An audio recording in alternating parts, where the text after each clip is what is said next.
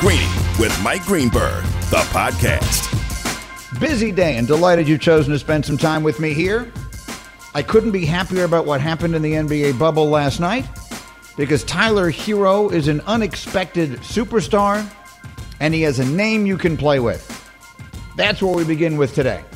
Tyler Herro goes off for 37 last night. Do you know the last time a rookie scored more points than that in an NBA postseason game was Magic Johnson?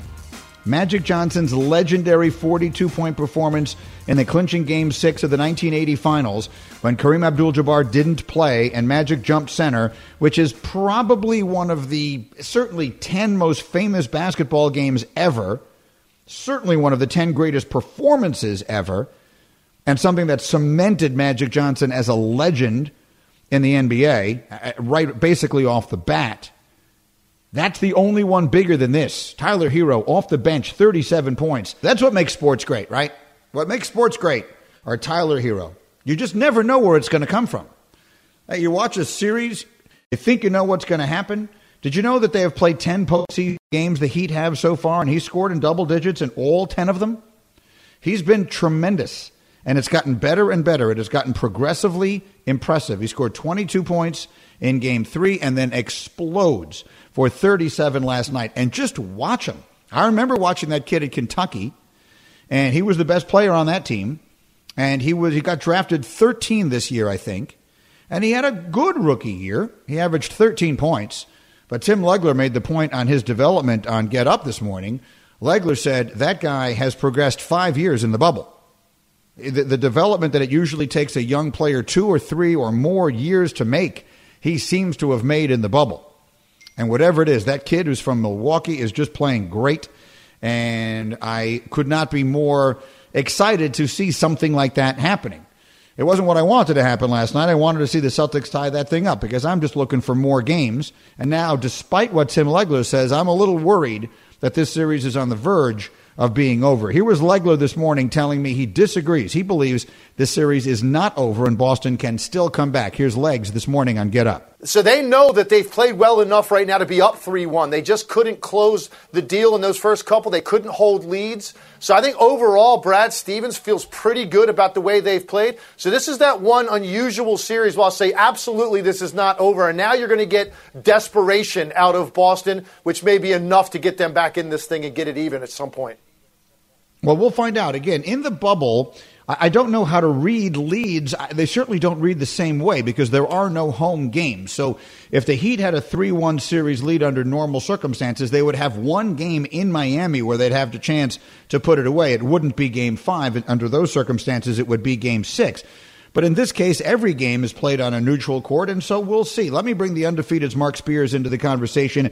He's on the Shell Pennzoil Performance line. Pennzoil synthetic motor oils are made from natural gas. It gives you unbeatable engine protection. The proof is in the Pennzoil, based on Sequence 4A wear test using SAE 5W30. And Mark, obviously, so many things to get into coming out of yesterday and last night. I want to start with the basketball piece, and then we'll work our way from there. Um, the Sports great, I was saying, Mark, is Tyler Herro, someone that most fans probably didn't know anything about before this restart in the bubble. Maybe they remembered him from Kentucky. And last night, he looks like a true star in the NBA. What did we see last night from this 20 year old rookie? Uh, we saw Ray Allen, and, you know, uh, I guess a white version of Ray Allen. he he has a pure jumper. He has the same Ray Allen swag. Um, and he just every time he gets it, I expect him to make it. The thing that is cool about him is he plays like he's been here already, and um, so he gives Miami this weapon that they weren't expecting to have. We we knew what Jimmy Butler could do. We know what Bam could do, but now he gives them that third star.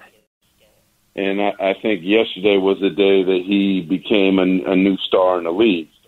Um, he's somebody I think that the younger generation is quickly going to fall in love with, and um, now he has the platform to show that you know he is truly special, and he certainly doesn't look like a rookie anymore. I agree. I mean, last night's game, I made this comment earlier today. Sometimes you see a role player come in and play a great game and you think, wow, that was quite a performance. That's not what it looked like. That looked like a guy who was meant to be the number one option on this team, despite the fact that they yeah. have, you know, an all NBA player in Jimmy Butler. Well, and with Jimmy now, I think Jimmy says, okay, now I got a guy that could make life better for me. Because you saw that one play during the end of the game where Jimmy looked like, okay, he's going to do his one on one thing, hit a jumper. The defense came to him. Tyler cut to the baseline and got one of his, might have been his final bucket or one of his last two buckets was like a, a beautiful reverse lane from a pass on Jimmy. So now, if Tyler's doing what he's doing, he actually makes Jimmy scarier because, you know, perhaps you can't double him as much or, or concentrate him on him as much. If you got Bam dunking and this kid hitting threes, that makes Miami more affordable. That makes Miami a true championship contender. They're one win away from getting to the NBA Finals. Mark Spears with me here on ESPN Radio. Let's uh, look ahead to tonight. The Lakers will try and take that same one, uh, that same three-one series lead. And yesterday morning, I had quite a few um, people on Get Up, uh, particularly Kendrick Perkins, who were somewhat disappointed that the Lakers didn't come out with the mindset to put that series away yesterday. They seemed a little lethargic early. Denver jumped on them, and the Lakers couldn't get all the way back. What do you expect to happen tonight? Well, man, me and you are from the same area, era, right? Uh, mm-hmm. I think um, we we grew up on Scooby Doo, and what did they say every time they solve a mystery? Man, if it wasn't for you meddling kids, if it wasn't for you pesky kids, that is the Denver Nuggets. They are those meddling, pesky kids. They're not scared of the Lakers. They don't care about their banners. They probably don't even know about them. They're so young, you know, and they believe they should be up in the series. They believe that they're better. So the same way that the Clippers ended up taking them lightly and getting beat, the Lakers better take that mentality too, because these dudes are for real, man. They got Joker who makes he could be the if there was a professional league for horse, he might be an all time great. The crazy shots he makes that are unguardable. Murray's getting confidence. Porter is growing, same way Herro is growing. So the Lakers, yes, they are the better team, but if they don't come with the mentality, we could have a dare I say a Miami Denver finals, which nobody would have guessed.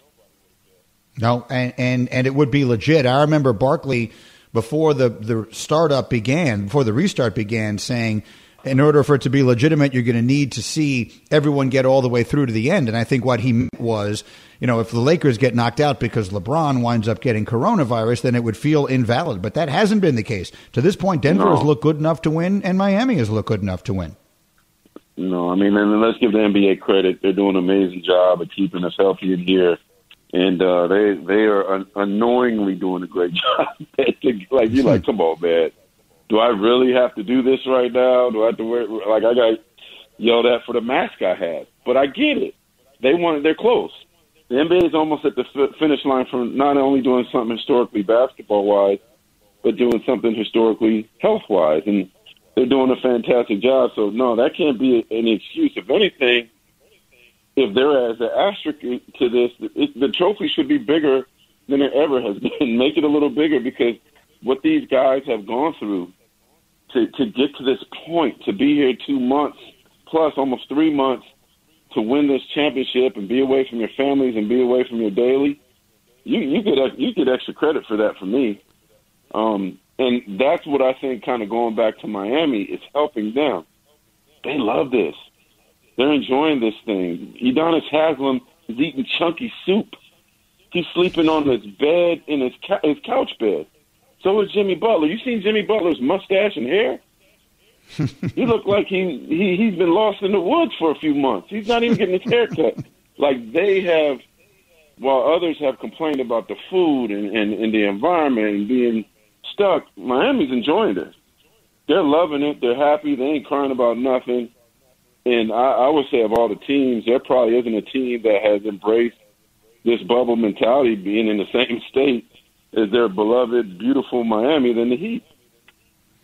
And now they're one win away from the finals and five wins away from a championship. And you mentioned what the league has done with the play, and it's been great, and what they've done with health, and that's been great. And then there is another factor in all of this that obviously in the big picture is bigger than all the rest of it put together, and that is um, the element when they, they, they began this restart understanding how important the issues of racial equality were going to be. And then we have the events of yesterday in Louisville. And I had Malika on this morning. Um, and she played me a lot of the sound bites from a lot of the players last night, and she tried to give us a sense uh, of of what the vibe was like there. I'd love you to do the same for this audience, Mark. How would you describe what it was like being in that bubble last night after the events of yesterday?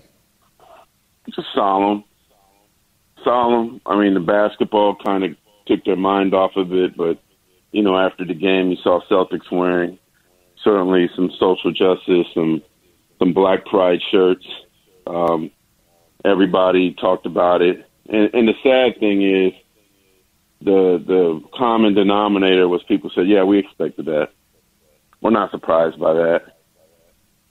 You know that that's the thing that was certainly sad to hear was they they didn't expect any justice, and and and I understand. I I felt the same way. You know, I lived in Louisville, Kentucky, the most racist city I've ever lived in, in my life couldn't wait to get out of there. There's a lot of people I love there. There's a lot of people that are lost there um, from a racial standpoint. I mean, I met black people there who felt like they were so trapped by the, the the racial issues there that they don't feel like they could succeed. That they felt like it was all pushed against them. There's a reason why I live in California.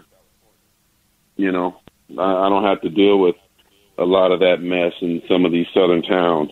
Um, in, cities like Louisville, Kentucky. So, but the only thing that we could do to change is like what they've been pushing now, which I'm loving by the players, is they're pushing voting.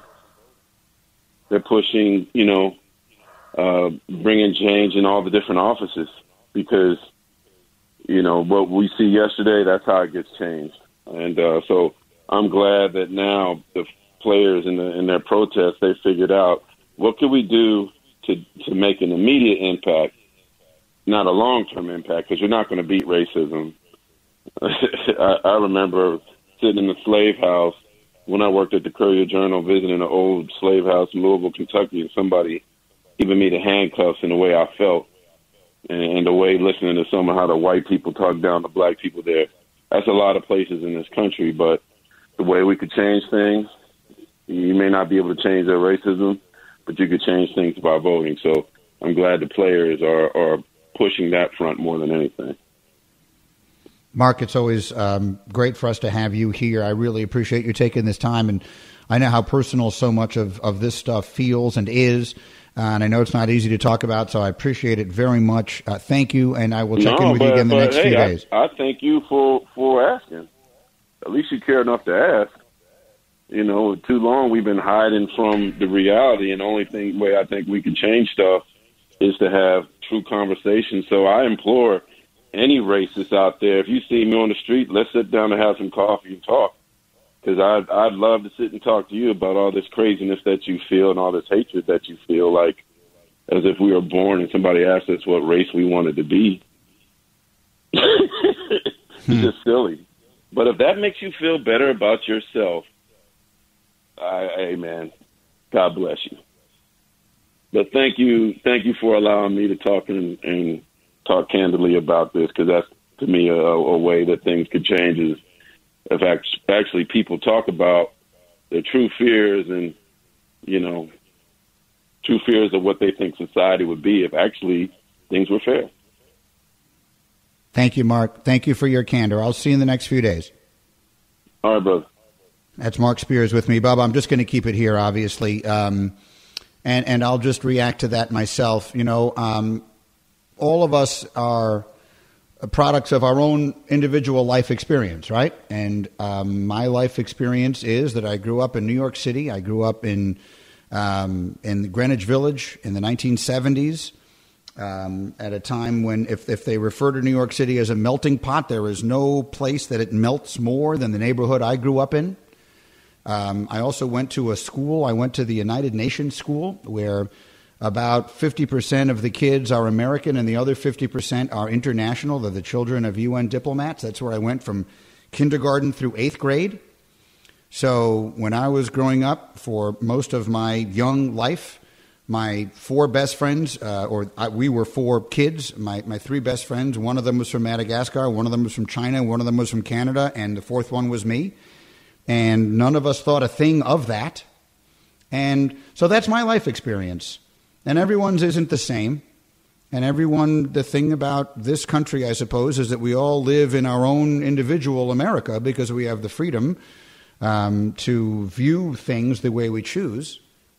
And so um, I, I, am disheartened at times, uh, as I'm sure many others are, but I, have, I never lose optimism. I, I never lose hope and faith that things are going to get better and that we will start to come together. I know that right now that feels like it's very far away. Um, the idea that we would be more united as a culture and more united as a society in this country. That, that feels farther away than it did a short time ago. And that's what's most discouraging because through my lifetime, and I'm 53 years old, through my lifetime, I, I think I have felt, no, not I think, I know I have felt as though we have been coming closer together, as though our society has become more united. I, I feel like that was the case not long ago in this country, certainly as compared to the country I grew up in in the 70s and even into the 80s, and, and, time goes by, and now I feel as though, and I think almost all of us feel as though it's taken a step in the opposite direction from that, and that is discouraging. And like like many others, I, I feel discouraged sometimes, but I'm not going to lose my sense of optimism that we can make it better, that real and lasting change can be made, and that in my lifetime, in my children's lifetime for sure, um, we will live in a country where we feel more united. I remember the way we felt right after 9 11. I remember that feeling that we were all in something together. All of us as Americans were in something together. And I stood up for you and you stood up for me. And I'm hoping that we will find that again. Uh, Straight Talk Wireless has the full court cell phone coverage you need, just 45 bucks a month. Gets you the unlimited plan with 25 gigs of high speed data, then 2G for up to 50% less than the big carriers. Only at Walmart. Savings may vary. See terms and conditions at straighttalk.com. All right, I didn't get to any of the other things I had planned there, but I will coming up next, including uh, what it is I said this morning about one NFL quarterback that seems to have a lot of people exercised. Um, I 100% stand behind it, and you will hear it coming up next. Greeny, the podcast. This show is sponsored by BetterHelp. We all carry around different stressors. I do, you do, we all do, big, small. And when we keep them bottled up, as I sometimes have had happen in the past, it can start to affect us negatively. Therapy is a safe space to get things off your chest and to figure out how to work through whatever's weighing you down. It's helpful for learning positive coping skills and how to set boundaries. It empowers you to be the best version of yourself. It isn't just for those who have experienced major trauma. If you're thinking of starting therapy, give BetterHelp a try. It's entirely online, designed to be convenient, flexible, and suited to your schedule. Just fill out a brief questionnaire to get matched with a licensed therapist and switch therapists anytime for no additional charge. Get it off your chest with BetterHelp. Visit betterhelp.com slash greeny today to get 10% off your first month. That's betterhelp, H-E-L-P dot com slash greeny, G-R-E-E-N-Y. For the ones who get it done, Grainger offers high quality supplies and solutions for every industry, as well as access to product specialists who have the knowledge and experience to answer your toughest questions. Plus, their commitment to being your safety partner can help you keep your facility safe and your people safer. Call clickgrainger.com or just stop by. The Eagles are the worst team in the NFC. They're tired of the excuses. They're tired of his play. They gave him this money a couple years ago. You just gave this guy a hundred million plus, and he's not lived up to the bill. For me, Jalen Hurts. Let's get a snap under center.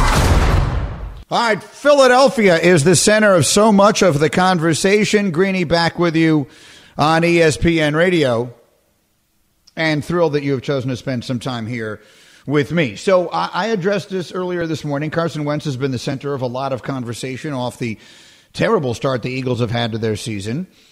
And I'll just go through what I said in the essay that I did on TV this morning. And again, I'm, I'm seeing So far, since I posted it on Twitter and on Instagram at ESPN Greeny, that's a lot of people are agreeing and a lot taking great issue. And I suppose when you take a position in sports, that's the way things are going to go. Let me just tell you what it is. Quite simply, it's this. Through two weeks, a pretty compelling case could be made that Carson Wentz has been the worst quarterback in the NFL.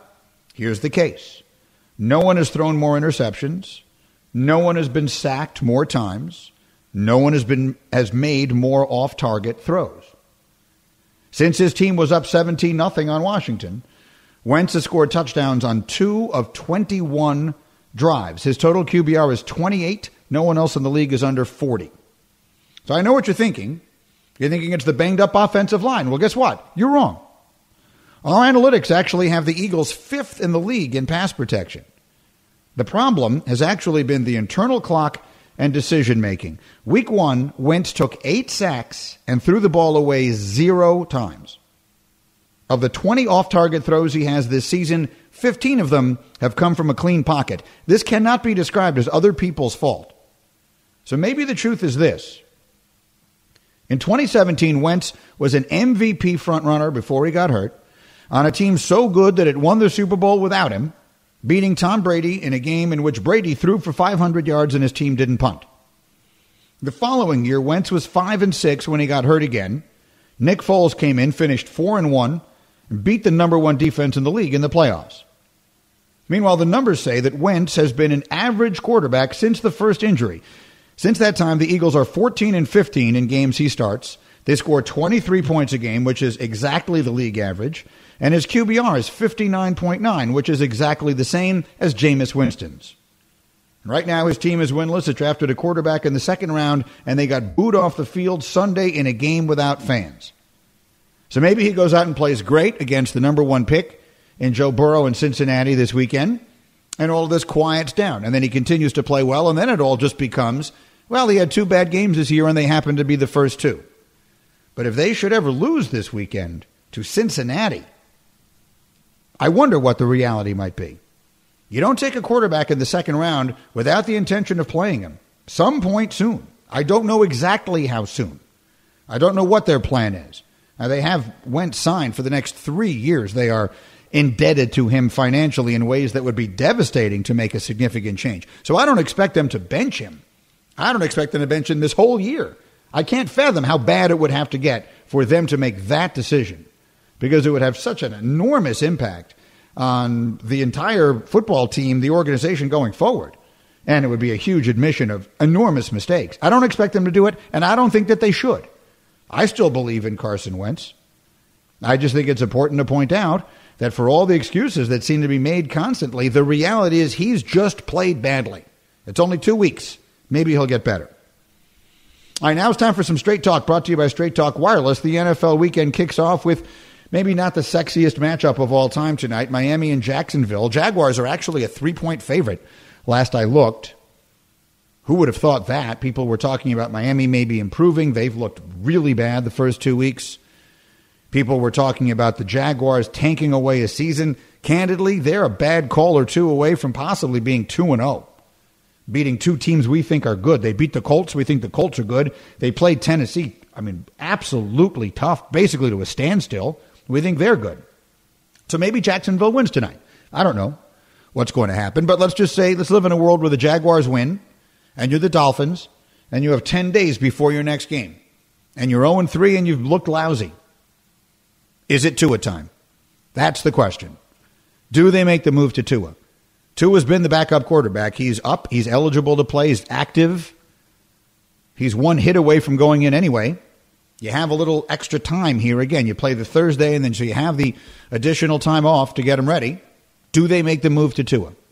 It's an interesting question. I don't know the answer. I wonder if you think it's the right thing for them to do. I looked it up. Their next three games are Seattle, San Francisco, and Denver. I don't know that you want Tua's first game to be against Jamal Adams. That could be a rude awakening. But he's got to play at some point. The next game being San Francisco felt awfully different last Saturday than it did last Sunday night. The 49ers were decimated. No team. Every year, like two or three NFL teams have their seasons just completely ruined by injury. I hate to say it, but I think the 49ers are that team this year. That one day, losing Nick Bosa for them is like losing a quarterback for most other teams. And Solomon Thomas. The running backs are all hurt, and the quarterback's not going to play this week against the Giants. So I don't know that you're so scared of that game. Denver's playing without Von Miller. So, is it time to go to Tua if they lose tonight? That I think will be a very interesting question that we will start getting the answer to. Straight Talk Wireless, no contract, no compromise. And then Nuno sent me an interesting note with a question that I thought was an interesting one, and I thought I would just read you some of the points. Is there a more snake bitten player in the NFL than Tyrod Taylor? Tyrod was the sixth round pick of the Ravens in 2011. He backed up Joe Flacco for four years. He signed with the Bills in 2015. He beats out EJ Manuel for the starting job. He plays pretty well. In 2016, he's inactive for the final game because he had a clause in his contract that would have made his following year's salary guaranteed had he suffered a major injury. The Bills restructure his deal. They bench him after a bad game. In comes Nathan Peterman, who throws five picks. Back goes Tyrod Taylor. They make the playoffs that year for the first time since 1999. He gets a concussion in a wild card game, gets traded to the Browns. He's named the Browns starter, even though the Browns draft Baker Mayfield, number one overall. He gets hurt week three against the Jets. Mayfield comes on. They win their first game in 100 years, and so much for Tyrod Taylor. He signs a two year deal with the Chargers, sits behind Philip Rivers last year, wins the starting job this year, despite the presence of Justin Herbert. And on Sunday, before his second start, his own team doctor accidentally punctures his lung just before kickoff trying to administer a pain killing injection to his cracked ribs. So uh, it would be hard to blame Tyrod Taylor if he doesn't every now and again feel a little bit of woe is me. Like, what in the world? It just wasn't meant to happen. That said, and, I, and I totally sympathize and I agree with the concept, I think it's Herbert time. He's going to start this week because Tyrod can't, but I think it's time to go to the rookie. He looked pretty good. Now, they played Kansas City to an absolute standstill, and to me, the coach makes a huge mistake punting the ball to Patrick Mahomes. They punt on a fourth and one from their own 30 in overtime. I totally get that if you don't get it, you're just giving the game away. But to me, punting the ball to Patrick Mahomes in overtime is giving the game away too. You give the ball to that guy in overtime, you don't deserve to win. So to me, I think the coach made a mistake. The rookie looked pretty good. I would play Herbert. I think it's his time one way or the other and it's just bad luck and bad news again for Tyrod Taylor. And I want to mention that um, if you listen to our podcasts, we have the Greeny podcast, which comes from this program every single day, and the Get Up podcast, which comes from that show every single day. Today, both podcasts will have bonus football content, which is brought to you by DraftKings, America's top rated daily fantasy app. At the end of each of the podcasts, I will pick several of the games for this weekend's schedule. And again, that is brought to you by DraftKings. All right, coming up next, something that you paid absolutely no attention to was actually a very big deal. And I'll tell you what it was and why. Greeny, the podcast. Passion, drive, and patience. The formula for winning championships is also what keeps your ride or die alive. eBay Motors has everything you need to maintain your vehicle and level it up to peak performance superchargers, roof racks, exhaust kits, LED headlights, and more. Whether you're into speed, power, or style, eBay Motors has you covered. With over 122 million parts for your number one ride or die, you'll always find exactly what you're looking for. And with eBay Guaranteed Fit, your part is guaranteed to fit your ride every time or your money back. Because with eBay Motors, you're burning rubber, not cash. With all the parts you need at the prices you want, it's easy to make your car the MVP and bring home huge wins. Keep your ride or die alive at ebaymotors.com. Eligible items only, exclusions apply. Shopping for Mother's Day is usually a challenge because you wait until the last minute, but Macy's Gift Finder makes it incredibly fast and easy to find the right gift just in time for Mother's Day. Whether you're shopping for your sister's first Mother's Day or your fashionista mom who loves to make a statement, Macy's Gift Finder has so many great gift ideas that you can easily pick out something special to celebrate them both. You can shop by price, anywhere from 25 bucks and under to 100 bucks and under. You can also sort by category like fragrance, handbags, and more, or gift lists, like for the mom who has everything, pre-wrapped gifts or gifts for grandma. Find top brands like Studio Pro Model Beats headphones, Polaroid cameras, and Samsung smart TVs. So what are you waiting for? Mother's Day is May 12th. It'll be here before you know it. Macy's has the perfect gift guide to make picking something for mom easy this year. Head to Macy's.com slash gift finder today. That's Macy's.com slash gift finder. All right, I told you something that you didn't think anything of is proving to be a very big deal. And that was a football game that got canceled. Not the one Notre Dame was supposed to play in, but the one their last opponent was supposed to play in. So Notre Dame and Wake Forest didn't get played because several Notre Dame players tested positive for the coronavirus. And because that's Notre Dame, a lot of people will pay attention to that. And there's a rescheduled date for that now. It'll be played in early December. And they're in a mad dash to get as many games in, all of them if possible. And if not, then as many as possible between now and December 20th, which is the day that the committee is supposed to pick the four teams for the college football playoff. What happened for the first time is that their previous opponent also canceled their next game. So, in the way that we saw in baseball, remember when the baseball season first came back and there was an outbreak involving the Marlins, and the Marlins had played at Philadelphia, so the Phillies then didn't play, and the Yankees were supposed to go to Philadelphia, so the Yankees didn't go there because they didn't want to be in the same clubhouse. That's where we were two months ago with all of this. In football, we really haven't seen any of that. Now we have. It happened in college football, and Paul Finebaum made the point this morning on Get Up that he thinks that is a very big deal. This is the first time we've seen a game canceled because of another game. Uh, during the, the build up to the season, we were all concerned. What's going to happen when you get 22 players on the field? And we don't know very much right now, and Notre Dame officials are, are, being very cautious and for good reason. But something caused USF to cancel the game. And the only bit of evidence that we have is that they played Notre Dame the previous week, which had already canceled uh, a game with Wake Forest. I'm not uh, the most brilliant person when it comes to deductive logic, but I think this one's pretty easy to figure out. It's a pretty big deal. Pretty big deal because if that's going to be and this is not to suggest I think it shouldn't be, but if that's where we're going to get with football, it's going to be increasingly difficult to get to the to the finish line. And Heather Dinich was also on with us in that conversation, and she pointed out that uh, what Notre Dame did was they gave to USF, the previous opponent, the names of the seven players who had tested positive. They haven't released them publicly, but they gave those names to the opponent. And the way that the opponent did the contact tracing was they actually went back and looked at the film and looked at those players and saw who they were attached to. Uh, attached is the wrong word, but you know who who they were going head to head up against, how long those interactions were. That's contact tracing on a football field. That's pretty complicated stuff. So it does make one wonder, and as a fan, worry a little bit about them getting to the finish line. So far in the NFL, there have been no positive tests for players. It seems impossible to imagine it's going to stay that way. These guys aren't in a bubble. So, what will happen when we do see those tests, we'll see. One way or another, the bottom line to this, to me, is there needs to be some flexibility in the scheduling. They have this date set now, December 20th. That's when we're going to pick the four teams.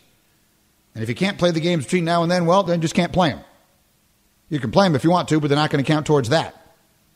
And all the teams that most people care about are playing for that reason, and for the most part, that reason only.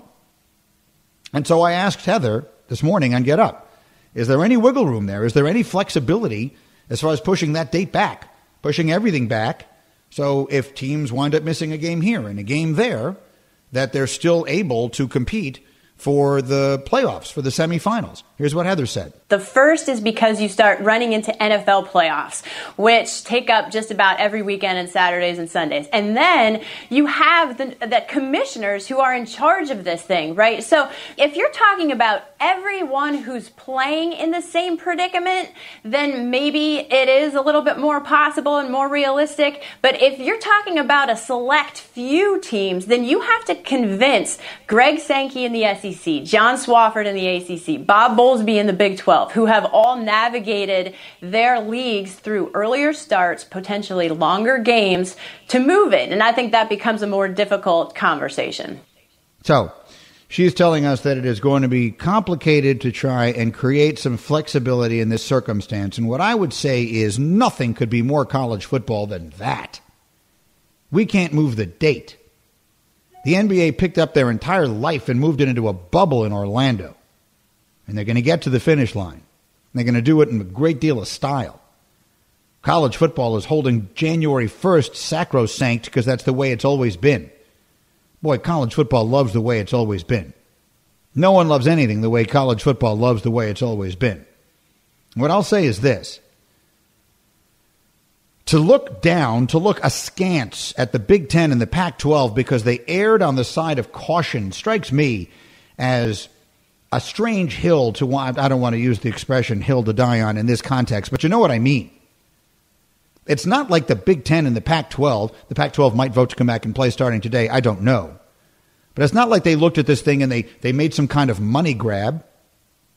They put health and safety first. I think that should be commended. If you think they got it wrong, that's fine, but it certainly wasn't ill intended. There was no malice involved.